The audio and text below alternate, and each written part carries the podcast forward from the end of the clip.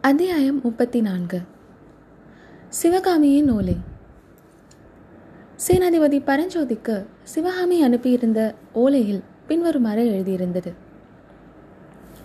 வீர பல்லவ சைனியத்தின் சேனாதிபதியும் என் அன்புக்குரிய சகோதரருமான பரஞ்சோதியாருக்கு ஆயனர் மகள் சிவகாமி எழுதி கொண்டது.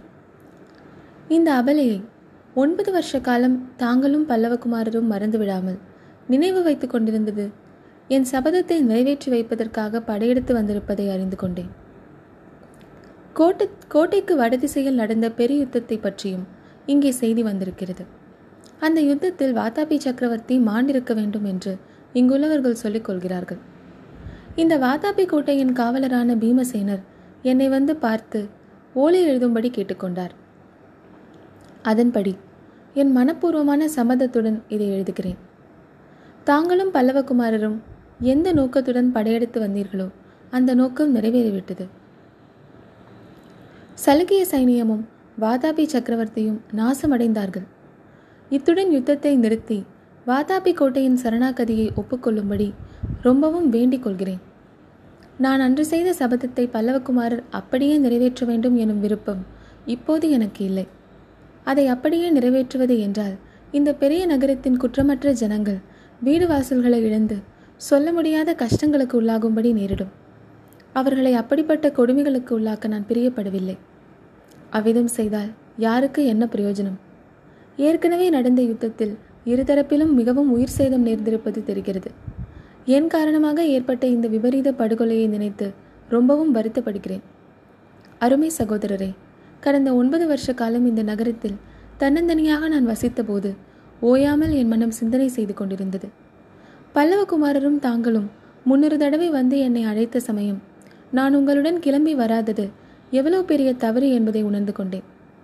என் சபதத்தை நிறைவேற்றிய பிறகுதான் இந்த நகரத்தை விட்டு புறப்படுவேன் என்று பிடிவாதம் பிடித்தது எவ்வளவு அறிவீனம் என்பதை உணர்ந்து வருந்தினேன்.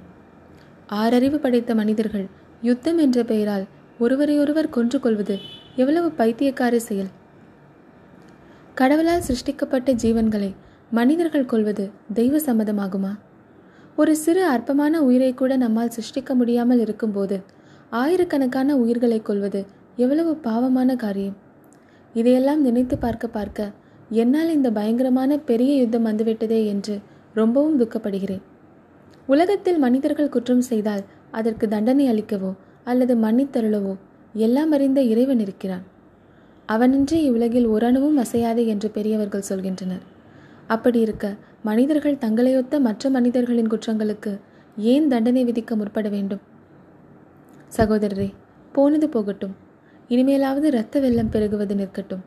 என்னுடைய மூட பிடிவாதத்தினால் உங்களுக்கெல்லாம் நான் கொடுத்த கஷ்டங்களுக்காக என்னை மன்னித்து விடுங்கள். பல்லவகுமாரரிடம் நான் ரொம்பவும் கேட்டுக்கொண்டதாக சொல்லி யுத்தத்தை நிறுத்துங்கள். கோட்டை முற்றுகை ஆரம்பமானதிலிருந்து என்னிடம் நகரவாசிகள் ரொம்பவும் மரியாதை காட்டி வருகிறார்கள். பல்லவகுமாரர் கோட்டை சரணாகதியை ஒப்புக்கொண்டால் என்னை பல்லக்கிலே ஏற்றி சகல மரியாதைகளுடன் வெளியே அனுப்பி வைக்க தயாராக இருக்கிறார்கள். இதையெல்லாம் பல்லவகுமாரரிடம் தெரியப்படுத்துங்கள். உங்கள் எல்லோரையும் பார்க்க வேண்டும் என்று என் உள்ளம் துடித்து கொண்டிருக்கிறது. இன்று சூரியன் மலைவாயில் இறங்குவதற்கு முன்னால் தங்களையும் பல்லவகுமாரரையும் பார்க்கும் பாக்கியம் எனக்கு கிடைக்கும் என்று நம்புகிறேன். என் அருமை தந்தையின் பாத கமலங்களில் என்னுடைய நமஸ்காரங்களை சமர்ப்பிக்கிறேன். மாமல்லருடைய குண பண்பையும் மனப்போக்கையும் நன்கு அறிந்துள்ள நாம். சிவகாமி தேவியின் மேற்படி ஓலை அவருக்கு ஏன் அவ்வளவு கோபத்தையும் ஆத்திரத்தையும் உண்டாக்கியது என்று ஒருவாறு ஊகிக்கலாம். ஓலையை கிழிக்க போனவரிடம் சேனாதிபதி அது என் ஓலை என்று சொன்னதும் மாமல்லரின் ஆத்திரம் இன்னும் அதிகமாயிற்று. அப்படியா? இதோ உமது ஓலையை எடுத்துக்கொள்ளுங்கள் சேனாதிபதி திவ்யமாக எடுத்துக்கொள்ளுங்கள் இந்த தர்மோபதேச மகாமந்திர ஓலையை நீரே வைத்துக்கொண்டு பூஜை செய்யுங்கள் என்று சொல்லிக்கொண்டே மாமல்லர் ஓலையை வீசி விட்டறிந்தார். சேனாதிபதி அதை பயபக்தியுடன் பொறுக்கி எடுத்துக்கொண்டு கூறினார். ஆம் பல்லவேந்திரா இது எனக்கு மகா மந்திரோபதேச ஓலைதான். திருநாவுக்கரசர் பெருமானிடம் சிவதீட்சை பெறுவதற்காக காஞ்சி நகரத்திற்கு வந்தவன் நான். ஆனால் அந்த பாக்கியம் அன்று கிடைக்கவில்லை. ஆனால் சிவகாமி தேவியிடம் உபதேசம் பெறும் பாக்கியம் இப்போது கிடைத்தது. நான் ஆச்சாரியராக வரித்த ஆயின சிற்பியாருடைய குமாரி அல்லவா சிவகாமி தேவி? மாமல்லருக்கு கோபம் இப்போது வரம்புகளையெல்லாம் கடந்துவிட்டது. சிவகாமி விஷயமாக நாலு பேருக்கு முன்னால் இதுவரை பேசி அறியாதவர். அத்தனை பேருக்கும் முன்னால் வெட்ட வெளிச்சமாக பின்வரும் ஆங்கார வார்த்தைகளை கொட்டினார். சேனாதிபதி என் வாழ்நாளில் இரண்டு தவறுகளை நான் செய்திருக்கிறேன். சிற்பியின் மகளை சிம்மாசனத்தில் ஏற்றி வைக்க முயன்றேன். அந்த முயற்சியில் தோல்வியுற்றேன். தமிழ் உதவும் சிற்ப வேலை கற்கவும் வந்த உம்மை பல்லவ சாம்ராஜ்யத்தின் சேனாதிபதியாக்கினேன். அதுவும் நான் செய்த பெரும் தவறாயிற்று. சிற்பியின் மகள் சிம்மாசனத்திற்கு தகுதியற்றவள் என்பதை நிரூபித்து விட்டாள். நாடி பார்க்கும் வைத்தியரின் மகன் நாடு பிடிக்கும் சேனை தலைவனாக யோக்கியதை அடைய முடியாது என்பதை நீரும் நிரூபித்து விட்டேன். சேனாதிபதி பரஞ்சோதிக்கு கண்களில் நீர் ததும்பியது. அவமானமும் ஆத்திரமும் தொண்டையை அடைக்க தழுதழுத்த குரலில் பல்லவேந்திரா என்று ஏதோ சொல்வதற்கு ஆரம்பித்தார். நிறுத்துங்கள் சேனாதிபதி என்று மாமல்லர் கர்ஜனை செய்ததையும் சேனாதிபதி வாயடைத்து போய் நின்றார். இதுவரை மாமல்லர் அவரிடம் இப்படி பேசியதே இல்லை. மரியாதை குறைவாகவோ மனம் புண்படும்படியோ அவரை பார்த்து ஒரு வார்த்தையும் கூறியதே இல்லை. மாமல்லரின் இந்த புதிய ருத்ராவதாரம் பரஞ்சோதிக்கு பிடிபடவே இல்லை. மாமல்லர் மேலும் சொல்லம்புகளை பொழிந்தார். என்னை யார் என்று எண்ணிக்கொண்டீர்கள்? இந்த சிற்பி மகள் தான் என்னை யார் என்பதாக எண்ணிக்கொண்டாள். என்ன தைரியத்தினால் இந்த மாதிரி ஓலை எழுத அவள் துணிந்தாள். நீங்கள் இரண்டு பேரும் பல்லவகுலத்தின் பெருமையை குலைத்து பாழாக்க இப்படி எத்தனை காலமாக சதி செய்தீர்கள்? இந்த மூடப்பெண் புத்தி இல்லாமல் பிடிவாதம் பிடிக்கும் போது இவளுடைய பிடிவாதத்துக்காக நாம் யுத்தத்திற்கு தயாராக வேண்டும். இவள் பார்த்து வேண்டாம் என்றால் உடனே இவளுடைய கட்டளையை சிறமேற்கொண்டு யுத்தத்தை நிறுத்திவிட வேண்டுமா? பல்லவ சாம்ராஜ்யமே இவளுக்காக தான் இருக்கிறது என்று எண்ணிக்கொண்டாளா? பல்லவ நாட்டு பிரஜைகளும் பல்லவ சக்கரவர்த்தியும் இவளுக்கு தொண்டு செய்யும் அடிமைகள் என்று எண்ணிக்கொண்டல்லவா இப்படி ஓலை எழுத துணிந்தாள்? ஒன்பது வருஷம் பிரயத்தனம் செய்து இந்த மகத்தான சைனியத்துடன் நான் படையெடுத்து வந்தது.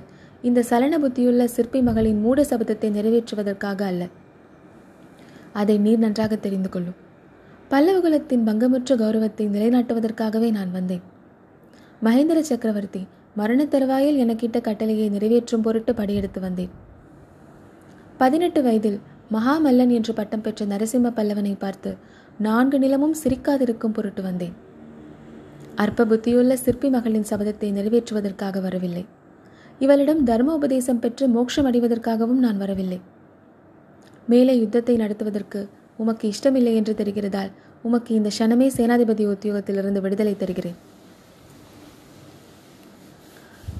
இவ்வளவு நேரமும் சேனாதிபதியே பார்த்து பேசிய மாமல்லர் சட்டென்ற இலங்கை இளவரசரை திரும்பி பார்த்து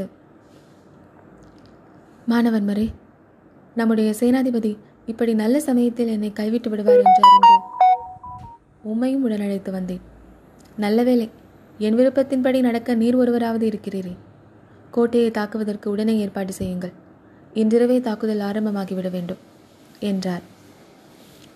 கோடை இடி குமுறி இடித்தார் போன்ற குரலில் மாமல்லர் இப்படி கர்ஜனை செய்து ஓய்ந்ததும் சிறிது நேரம் அங்கு நிசப்தம் குடிக்கொண்டிருந்தது. அனைவரும் திகைத்து போய் நின்றார்கள். மாமல்லரையும் பரஞ்சோதியையும் இரண்டு உடலும் ஓரிருமான நண்பர்கள் என்று அவர்கள் அதுவரை எண்ணியிருந்தார்கள். பரஞ்சோதியை பார்த்து மாமல்லர் இவ்வளவு கடுமையான மொழிகளை கூறியது அவர்களை பெரும் கலக்கத்திற்கு உள்ளாக்கியது. மாணவன் மரோ என்ன இது? பிள்ளையார் படிக்க குரங்காக முடிந்ததே. சேனாதிபதியை என்றென்றைக்கும் நமது விரோதியாக்கி கொண்டோமே என்று வேதனை அடைந்து சும்மா நின்றார். மாணவர் மரே ஏன் நிற்கிறீர்? என்று மாமல்லர் அதட்டவும் மாணவர்மர் பரஞ்சோதியை பார்த்தார். மற்றவர்களைப் போலவே அத்தனை நேரம் திகைத்து நின்ற பரஞ்சோதி அப்போது ஒரு அடி முன்னால் வந்து தழுதழுத்த குரலில் பல்லவேந்திரா பன்னிரண்டு வருஷம். நான் பல்லவ சாம்ராஜ்யத்துக்காக செய்திருக்கும் சேவையை முன்னிட்டு ஒரு வரம் அருள வேண்டும் என்றார். மாமல்லர் மறுமொழி ஒன்றும் சொல்லாமல் இருக்கவே பரஞ்சோதி மேலும் கூறினார். பிரபு தாங்களும் நானும் இதோ இங்கு தெரியும் இந்த வாதாபி நகரத்துக்குள்ளே நார்ச்சந்தியில் நிற்கும் புலிகேசியின் ஜெயஸ்தம்பத்துக்கு அருகில் நின்று ஒரு சபதத்தை எடுத்துக்கொண்டோம் கூடிய சீக்கிரம் படையெடுத்து வந்து அந்த பொய் ஜெயஸ்தம்பத்தை பெயர்த்து தள்ளிவிட்டு அதற்கு பதிலாக பல்லவ விஜயத்தின் ஞாபக ஸ்தம்பத்தை அதே இடத்தில் நிலைநாட்டவும். சிவகாமி தேவியை விடுதலை செய்து கொண்டு போகவும் பிரதிக்கை செய்தோம். அதை நிறைவேற்றும் பொருட்டு சென்ற ஒன்பது வருஷ காலமாக இரவும் பகலும் உழைத்து வந்தோம். அந்த பிரதிக்கை நிறைவேறும் வரையில் இந்த சேனாதிபதி பதவியை அடியேன் வகிப்பதற்கு அனுமதி கொடுங்கள் என்றார். மாமல்லரின் முகத்தில் கோபாவேசம் தணிந்து ஓரளவு மகிழ்ச்சியும் மலர்ச்சியும் காணப்பட்டன. இதற்கு இவ்வளவு சுற்றி வளைத்து எதற்கு வரம் கேட்க வேண்டும்? நான் விரும்புவதும் அதுவேதான் சேனாதிபதி. உடனே தாக்குதலை ஆரம்பியுங்கள் என்றார். தயவு செய்து மன்னிக்க வேண்டும். இன்னும் ஒரு சிறு கோரிக்கை பிரபு. கோட்டையை தாக்க ஆரம்பித்து விட்டால் ஒரு பகல் ஒரு இரவுக்குள் துரிதமாக முடித்து வெற்றி பெற வேண்டும். அதற்கு தக்க ஆயத்தம் செய்வதற்கு மூன்று நாள் அவகாசம் கொடுங்கள் என்று சேனாதிபதி வினயத்துடன் கேட்டார். மாமல்லரின் மௌனம் அவர் வேண்டா வெறுப்பாக சேனாதிபதியின் கோரிக்கைக்கு இணங்கியதற்கு அறிகுறியாய் இருந்தது.